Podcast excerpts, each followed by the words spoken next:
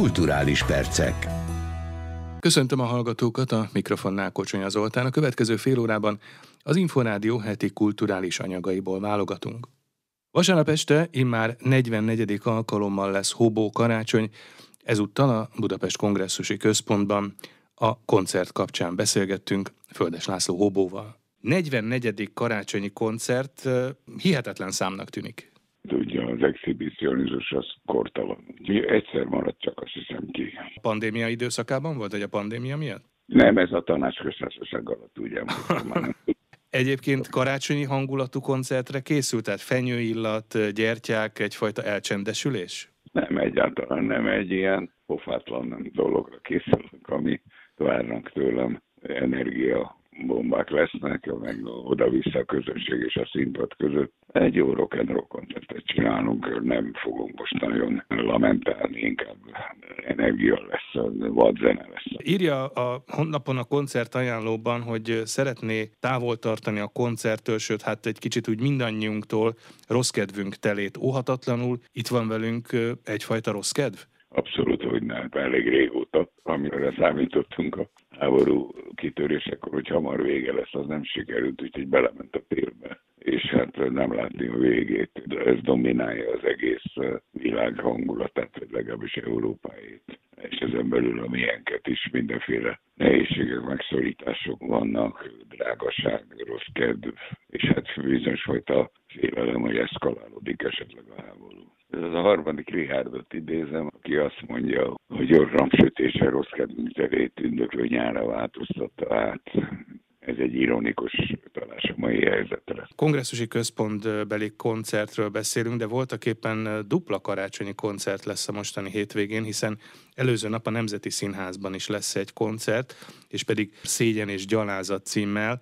Hát ezt a címet sem feltétlenül kötni az ember első hallásra a karácsonyhoz vagy a karácsonyi ünnepkörhöz. Nem, nem, ez egy ripacséria lesz, egy abszolút vidám. Tehát egy ilyen buli lesz, ez egy ilyen gyalázatos számokat fogunk játszani. A karácsonyi koncertek és hát évvége, ha visszatekint, milyen volt ez a 2022-es év? Mert hát azért nagyon sok koncertje volt idén, születésnapi nagy aréna koncert az év elején, aztán egy vaskos önéletrajzi kötet, dupla CD, nem tűnik rossz évnek 2022.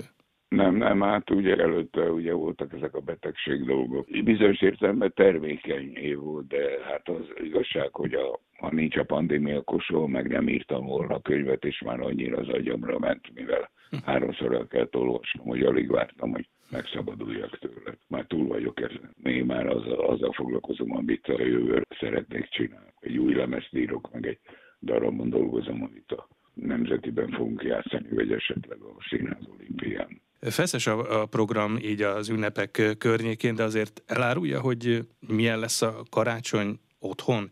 Fenyőállítás, sütés, főzés, tehát nagyjából ugyanúgy, mint a legtöbb otthonban? Hát nézd, de ugye már ilyenkor a Baromfűdvarban ugye utolsó héten égtelen kotkodácsolás van, és ugye a lónál kisebb állatokat leölik, úgyhogy rettetes sütés-főzés a feleségem lányaim őrületes kaják. Minden, én most kivételesen egy liter tejet ihatok a mákos beigli mellé, mert nem szabad tejet innom. Arról nem beszélve, hogy a karácsonykor mindig a központban egy vadas van. Én a vadasra koncentrálok, mert ez egy évben csak egyszer van. Tehát akkor Úgy, vada, vadas és tej, ez a két központi nem, összetevő.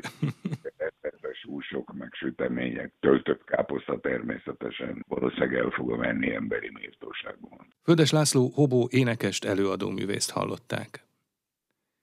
A száz éve született Mácsa István képeiből látható kiállítás az Óbudai Kiszcelli Múzeumban a tárlat kapcsán a festőművész fiával, Mácsai Pál színművésszel készítettünk interjút. Elmozdul a fal, ez a kiállításnak a címe, és a háttéranyagban itt a cím kapcsán azt olvasom, hogy voltak éppen ez arra utal, hogy a kiállítás létrehívói szeretnék kimozdítani, úgymond a takarásból a száz éve született Mácsa István életművét. Valóban jó részt takarásban van ez az amúgy nagyon sokszínű, szertágazó és gazdag életmű? Az én szememben nincsen takarásban, hát hiszen én ezt jól ismerem, amit ő csinált, és a mindennapjaim része, egy-két képe otthon van a falamon, meg hát mégiscsak ugye ő az apám, akivel egyfajta párbeszédben vagyok, annak ellenére, hogy 17 évvel ezelőtt meghalt. Gyakran jut eszembe, és folyamatosan összevettem az életem dolgait azzal, hogy ő vajon mit mondana, vagy ő vajon hogyan reagálna, ahogy, ahogy nagyon sokan csináljuk ezt. És azt is összevettem, hogy én mit csinálnék másképp, vagy ő mit csinált volna másképp, és így tovább.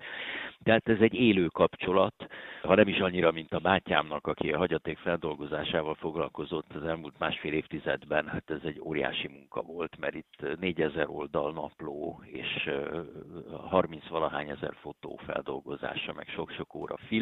Ha megnézzük, akkor számos kiállítása volt itthon és külföldön édesapádnak, két alkalommal is munkácsi díjat kapott, műkereskedelmi sikerek jelezték vagy jellemezték a, a pályáját, tehát vásárolták is a képeit, és valahogy mégsem került be a hazai képzőművészeti kánonba. Vajon miért? Ennek nagyon érdekes oka van. Hát ő, ő a, a kitüntetéseit 1956 előtt kapta azért ez egy másik világ volt. És a 60-as évektől kezdve, amikor rátalálta a saját hangjára, és elengedte a tanult formákat és a mestereinek a hatását, és megengedte magának, hogy azt fesse, amit ő gondol, attól fogva elmagányosodott. Ugye ez a híres 3T, a támogatva, tiltva és tűrve. Ebben ő teljesen tipikusan a tűrt kategóriába tartozott, soha nem támogatta a hivatalos művészetpolitika, soha nem kapott semmiféle díjat, és nem is tiltotta. Az akkori avantgárd azonban mereven elutasította. És azt hiszem, hogy ennek a lebegésnek, meg nem értésnek az az oka, hogy a festői alkata az körülbelül 250-300 évvel korábbi, mint az a kor, amelyben ő élt. Tehát az ő látásmódja, az leginkább a német alföldi festészetére hasonlít, kizárólag a látvány érdekelte semmi más. Ennyiben egy Don Quixote, tehát egy későn jött hős. De a szelleme, a gondolkodása, a habitusa az egy teljesen 20.-21. századi, groteszk, fanyar, modern, a kortás irodalommal teljesen egy húron pendülő látásmód. Az a szerencse, hogy a kép megmarad arra én azért nem tudok nem gondolni, hogy ez az ő századik születésnapja, és akkor összegyűlünk a Kisztelliben, és föl lehet menni negyed évig, és meg lehet nézni, hogy ő mit csinált, hiszen jelen van. Míg az én századik születésnapomon ugye néhány, néhány idős néző azt fogja mondani, hogy jaj, tényleg szegény, és akkor van egy ilyen foszló emléksor. Hogy szerencsére a képek megvannak. Tehát amennyiben létezik egyáltalán öröklét a világban, vagy maradandóság, akkor az es esély megvan. Mácsai István életmű kiállítására hallották a festőművész fiát, Mácsai Pál színművészt.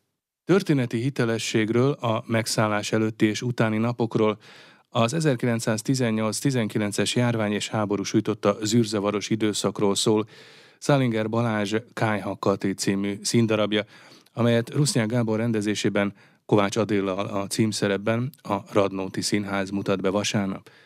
Az előadásban Nagy Márkot, Berényi Nóra Blankát, Schneider Zoltánt, Baki Dánielt, László Zsoltot, Rusznák Andrást és Porogi Ádámot láthatja a közönség. Rozgony Ádám a darab írójával Szálinger Balázsral beszélgetett. Megpróbáltam belemenni, amennyire lehet dokumentarista módon. Tehát nem úgy próbáltam, mint egy költő, hogy elemeli, és akkor sok minden megbocsátható, hogy a történeti hűség esetleg nem olyan, mint kellene, hanem hogy kutatás. Évek óta. Két éve voltunk Nagybányát egy hónapot, tehát jó pár éve gyűjtöm én a vonatkozó irodalmat. Nagy segítség volt ez a Trianon száz kutatás, rengeteg jó könyv készült, meg hát előtte is, utána is, azóta is, a helyszínen is történészekkel beszéltem, műgyűjtőkkel beszéltem, helytörténészekkel, szóval sok ö, szívtam a levegőt, amennyire lehet belemenni úgy, úgy igazán, és, és főleg nem próbálni. Próbálni nem ítélkezni, tehát ö, megismerni az akkori embereket. Más is segített, a Tersánszki is segített, nagyon sokat segített, a Félbolond című regény, a Kakuk Marci, ami azoknak az évtizedeknek a nagybányáját mutatta, az alvilágot, vagy hát hogy mondjam, alulnézetből a világot, és ez egy, ez egy pont egy, egy kocsmába van álmodva. Tehát pont nézetből látjuk a, azt, ami gyűjtőszóval nevezünk Trianonnak, tehát ez másfél évvel a békeszerződés előtt volt, de hát az érdemi Trianon az ekkor volt, tehát a megszállás. Sőt, hadi események tulajdonképpen nem is voltak, mert hogy egy, egy ott hagyott országrészbe egyszerűen bevonult egy másik sereg. Úgyhogy nem nagyon volt. Ott volt valami a, a székely hadosztályod Zila környékén, volt valami fegyveres ellenállás, de hogy tulajdonképpen itt annyi történt, hogy elmentek ezek a november-decemberbe, és megjöttek azok. Egy kocsma, egy italozó hely az tulajdonképpen összegyűjti kicsit azokat az embereket, akik egyébként lehet, hogy nem találkoznának, és hát olyan fajta párbeszédek vagy ilyen gondolatcserék alakulhatnak ki, amelyek talán egy úgymond normális élethelyzetben nem igazán valósulnak meg, és hát nyilván egyfajta oldószer maga az alkohol ezekben a... Az biztos, az biztos, és maga a kocsma, ami egy fórumként működik, és mind horizontálisan, mind vertikálisan sok minden megjelenik ott a, a tehelyi társadalomból. Tehát az, hogy magyar meg román, az a rendőrkapitánytól a zsebtolvaig, és az egészet összetartja egy főszereplő, egy erős nő, akinek föl és le minden irányba vannak vegyértékei, minden irányba vannak kapcsolatai, valahogy mintha rajta keresztül kommunikálna egymással nem szót értő több világ. És hát erre a fórumra érkezik rá az impériumváltás. Szálinger Balázs József Attila díjas költőt írót hallották, Kájhakaté című színdarabjáról. Tarnóci Jakab állítja színpadra Gerhard Hauptmann drámája alapján készülő Magányos emberek című színdarabot a Katona József Színház kamrájában. Az előadás egy magyar család, illetve négy önálló életét éppen elkezdő fiatalember néhány nyárvégi feszültségekkel teli napját mutatja be. A darabban Rajkai Zoltánt, Pelső Cirékát, Lengyel Benyámint, Tóth Zsófiát, Béres Bencét és Mentes Júliát láthatja a közönség. Rozgony Ádám Tarnóci Jakab rendezővel beszélgetett a bemutató előtt. A cím az azért ennyire radikális, mert egy színdarab alapján dolgozunk, amit Gerhard Hauptmann írt, aki ezt 1890-ben írta, német drámaíró, Einsame Menschen, ez az eredeti címe, Magányos emberek, és mivel ez alapján dolgozunk, ezért maradt ez a cím. Ugyan erősen átdolgoztuk a színdarabot, és átírtuk, és lett belőle gyakorlatilag egy új magyar dráma, de mégis megtartottuk a címet, ami egy nagyon sajátos cím a Hauptmannnál, mivel végülis egy nagy, többhetes együttlétről szól a történet egy család együttlétéről, barátok együttlétéről, váratlan vendég ott maradásáról ebben a családban, ebben a közösségben. Tehát van valamiféle ironikus felhangja vagy kontrasztja a címnek, illetve hát azt a paradoxont mutatja az eredeti cím, de a cím eredeti értelmében, az eredeti dráma értelmében, de a mi előadásunk esetében is, hogy családban, nagy társaságban is hogyan tud az ember teljesen magányos maradni, hogyha nem képesek megértetni egymással ezek az emberek magukat, hogyha nem képesek igazán kapcsolódni. Tehát ez egyfajta társas magányról szól ez az előadás. Az is az alcíme a produkciónak, hogy családi együttlét. Egyébként számomra olybá tűnik, hogy most egyfajta furcsa véletlenként több színház is hasonló témájú, persze más kulisszák mellett vagy történettel, de hát azzal foglalkozik, hogy mit jelent a család, a családi együttlét, aztán, hogy milyen ellentétek, milyen feszültségek nehezítik meg a családi együttlétet. Ez egy véletlen lehet, vagy pedig ez mindig is egy téma volt a teátrumokban a színdaraboknak egy témáját adta. Ha dráma történetet nézzük, akkor egy, egy jó ideje, ez egy nagyon meghatározó része a, a család történetek, nagyon meghatározó részei a színház történetnek, az, az irodalomnak. Mégiscsak ez az a közeg, amihez ilyen vagy olyan módon mindenki tud kapcsolódni, és mind, valahogy mind, mégiscsak minden innen indul. Tehát egy, a családi viszonyokban, vagy a nagyon szoros viszonyokban nagyon gyakran ott van kicsiben, mint egy modellként egy társadalom működése, vagy egy társadalmi réteg működése, vagy egy ország működése. Azt gondolom, hogy a, a család tematikája az, az mindig egy ilyen jó lehetőség arra, hogy a legkülönbözőbb problémákról beszéljünk, akár a színház, akár a film nyelvén. Tarnóci Jakab rendezőt hallották. A hétvégén mutatja be a Katona József Színház Grecsó Krisztián 10 Eszkimó című darabját Máté Gábor rendezésében. A főbb szerepeket mások mellett Bezerédi Zoltán, Fullajtár Andrea, Szirtes Ági és Pálmai Anna alakítja. Az előadásról Rozgony Ádám beszélgetett Grecsó Krisztiánnal. Jól tudom, hogy egy analitikus drámáról van szó? Így van, segítsünk a nézőnek, hogy, meg a hallgatóknak, hogy, hogy mit is jelent ez, hogy analitikus dráma. Ez egy nagyon klasszikus szerkezetű dráma. A múlt eseményei, a múlt tragédiái, a múltban történt mindent fölkavaró ügyek, terülnek ki egy nagyon klasszikus szerkezetű helyzetben, itt például egy vacsora mellett házaspárok beszélgetnek. Összejönnek, együtt vannak. Tehát nincsenek időségváltások, nincsenek helyszínváltások, nincsenek különféle modern gesztusok, hanem minden, ami, ami drámai, az két ember között. A szeretet, a gyűlölet, a vágy, a múltbéli sérelmek, a házasságban elkövetett bűnök és örömek, azok szakadnak föl szépen lassan.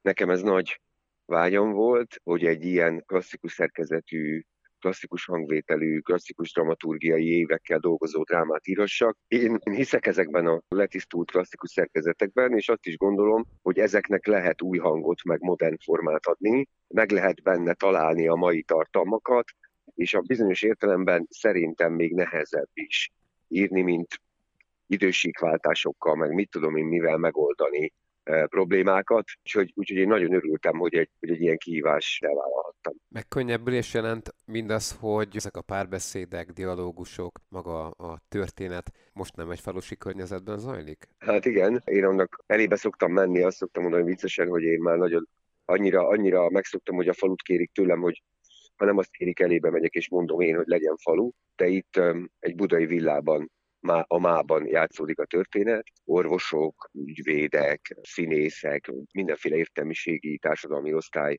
képviselői a szereplők, vagy a karakterek, és hát ugye mivel egy ősbemutatóról beszélünk, és a Katona József Színház, konkrétan Máté Gábor igazgató kért fel engem, hogy írjam meg ezt a darabot, ezért azzal a gesztussal igyekeztem élni, vagy azt találtam ki, hogy a karakterek nevét a, az ősbemutató szereposztásáról neveztem el. Tehát Mészáros Béla Béla karakterét alakítja, a Fullajtájr Andrá Andreájét, Szétes Ági Ágiét. Arra nem gondoltam, és ez nagyon meglepett, hogy ennek lesz esztétikai jelentősége is. Azt hittem, hogy ez egy gesztus, amivel a, a, amivel a színház alkotó színészei és alkotó társulata felé kacsintok ki, de az az érdekes dolog történt, hogy mivel a darab a mában játszódik, és az alapvető konfliktus helyzete az a hihetetlen kommunikációs deficit, amiben élünk, hogy minden, az életünkben minden politika, és szinte nem tudunk egymással szót váltani, és tabu témák végtelen tömege szabdalja és aknásítja el a, a beszédtereket. Állandóan félre kell nézni, állandóan hallgatni kell, meg kell próbálni másról beszélni. Szóval, hogy ezek, ezek a hihetetlen helyzetek barátságokat, családokat tesznek tönkre, és nem tudunk egymással, egymással dűlőre jutni, Szóval, hogy mivel erről van szó, és benne van természetesen minden, ami most minket körbevesz a háborútól a szorongásig, minden az a nyomasztás, ami a mát jelenti, így aztán érdekes dolog, hogy egy szereplő a saját nevén van ott, hiszen ugye ez azt jelenti, hogy őt is érinti. Ő is ebben a világban, ő is ebben a világban lavírozik, próbál meg valahogy boldogulni, próbál meg valahogy túlélni, úgyhogy Hát egyfelől egy elég nagy gyomros ez a darab, másfelől természetesen az abszolút humora, az nagyon sokszor feloldja a, a tragédiába hajló történetet. És egyébként van ennek egyfajta íve, hogy a első hiszem talán középiskolás korban megírt drámától, most ez a élet felnőtt korban létrejött hát színpadi mű. Máté Gábor rendezésében a Katona József Színházban kerül színpadra, hát azért ez egyfajta beteljesedés. Nagyon büszke és boldog is vagyok természetesen. Én nem vagyok klasszikus színpadi szerző, keveset dolgozom színpadra, a, ennek több oka is van, a, alapvetően azért nyilván én a próza felől közelítek mindig, forgatókönyvekkel már nagyon régen nem foglalkozom, és az, az egy elhatározás, tehát ugye azt gondolom, hogy az egy másik szakma lett, egy teljesen más professzió, de, de, de a színpad azért továbbra is vonz, azt gondolom, hogy azért az még mindig, mindig íróilag is megközelíthető tér, és ez egy másik ügy. 12 évvel ezelőtt kaptam az első feladatot Máté Gábortól, akkor ugye azt kérte, hogy Tersánszki Józsi Jenő Szidike, vagy más néven Cigányok című darabjának az első felvonását vegyem alapul, és attól kezdve írjam tovább, ne át a darabot, hanem tovább, másfelé kanyarintva a történetet. Ez lett ugye a hát nagyon büszke voltam, a Tersanszkinak szerzőpárosa lehettem, a Tersanszki Grecsó Cigányok című előadás, ami hat évig ment ugye a katonában a nagy színpadon. A maga módján előzményének is tekinthető a darab, hiszen ott is a Gáborral dolgoztunk együtt, és ott is a, az akkor hát legjobban a, magyar társadalmat felkavaró eseményekre koncentráltunk, és hát igazából ez ment, ezt a hagyományt vittük most tovább. Finoman, óvatosan, sok szempontból illetve finoman és óvatosan, de sok szempontból kacsint ez az előadás arra az előadásra, például a díszlet finom elemei utalásokat tartalmaznak arra, hogy, hogy ez egy alkotói folyamatos, és hogy ha nem is egy olyan alkotói páros, aki minden évben hoz valami újdonságot, de időről időre val- valamit végig gondolunk arról, hogy hol élünk, mi van velünk, merre tartunk, és hát így 12 év után akkor így megszületett a 10 eszkimó, amit már önállóan írhattam, meg már önállóan gondoltam végig, úgyhogy valóban valóban tekinthető egy nagy ívnek, hogyha ilyen tájékozott vagy, és már ez is, ez is képben van, hogy azzal indultam, és középiskolás koromban 16 évesen már drámákat írtam. Hát azok nyilván zsengék voltak, és benne vannak minden idők legrosszabb drámáiban, de reméljük ez nem lesz benne. Fontos az, hogy legyenek úgymond állandó szerzőtársak, alkotótársak, itt például Máté Gáborra gondolok, akivel kialakulhat egyfajta akár baráti kapcsolat, alkotói kapcsolat, és hát kölcsönös inspiráció. Nekem ez nagy ajándék, én nekem sok szempontból van most ilyen helyzetem. Én zenészekkel, nagyon jó zenészekkel is dolgozhatok együtt, akikkel szintén közösen alkotunk, Például Rutka Roberttel írtunk egy oratóriumot, 120 fős kórus énekli, és hát egy zenés kórusmű, amelynek a lemezfelvétele is készülnek, az a cím, hogy Ajtók. Úgyhogy ott is sok, most már lassan tíz évre visszatekintő alkotói barátság indult el. Meg Zoltánnal is dolgozhatok együtt. Ez nekem azért nagyon jó, ott meg most jelent meg egy lemez, az a címe, hogy uh, uh, hoztunk valamit magukból. Ezek nekem sok szempontból adnak. Egyfelől alkalmazkodnom kell, tudnom kell együtt dolgozni, tudnom kell csapatba tartozni, ami nekem üdítő is. Az írói szakma rendkívül magányos, az író 45 fölött azt szoktam mondani, nagyjából megbolondul, mert annyira sokat van egyedül, és annyira sokat kell befelé nézni, hogy egyszerűen ez az állandó befelé mutató tekintet, az én vizsgálata, az önvizsgálata, az állandó ego méregetés, az szükségszerűen egy ilyen félbolond állapotot hoz létre, és nekem ezek az alkotói helyzetek, amikor közösen gondolkodhatok másokkal, ráadásul jó barátokkal, az, az, az mind, mind, mind, mind ebben segít, hogy, hogy tisztán lássak, hogy egy kicsit kirángassanak ebből. Úgyhogy én nagyon boldog vagyok, hogy ilyen helyzetekbe kerülök. Hát kíváncsi vagyok, ugye 17-én szombaton van a premier a Katona József Színházban, és attól kezdve eh, folyamatosan játsza a színháza a tíz eszkimót. Bízom benne, hogy sokan szeretnék végig gondolni, vagy átgondolni, hogy hol élnek, hol tartanak, ebbe a tükörbe belenézni, és mérlegre tenni ezeket a helyzeteket, megalkovásokat, boldogulásokat, szerelmeket, nehéz helyzeteket. Grecsó Krisztián József Attila Díjas költőt, írót hallották Tíz Eszkimó című színdarabjáról. Az elmúlt fél órában az Inforádió heti kulturális anyagaiból válogattunk, a felelős szerkesztő Király István Dániel, valamint a szerkesztő Rozgony Ádám nevében is megköszöni figyelmüket a műsorvezető Kocsonya Zoltán, viszont hallásra. A kulturális perceket hallották.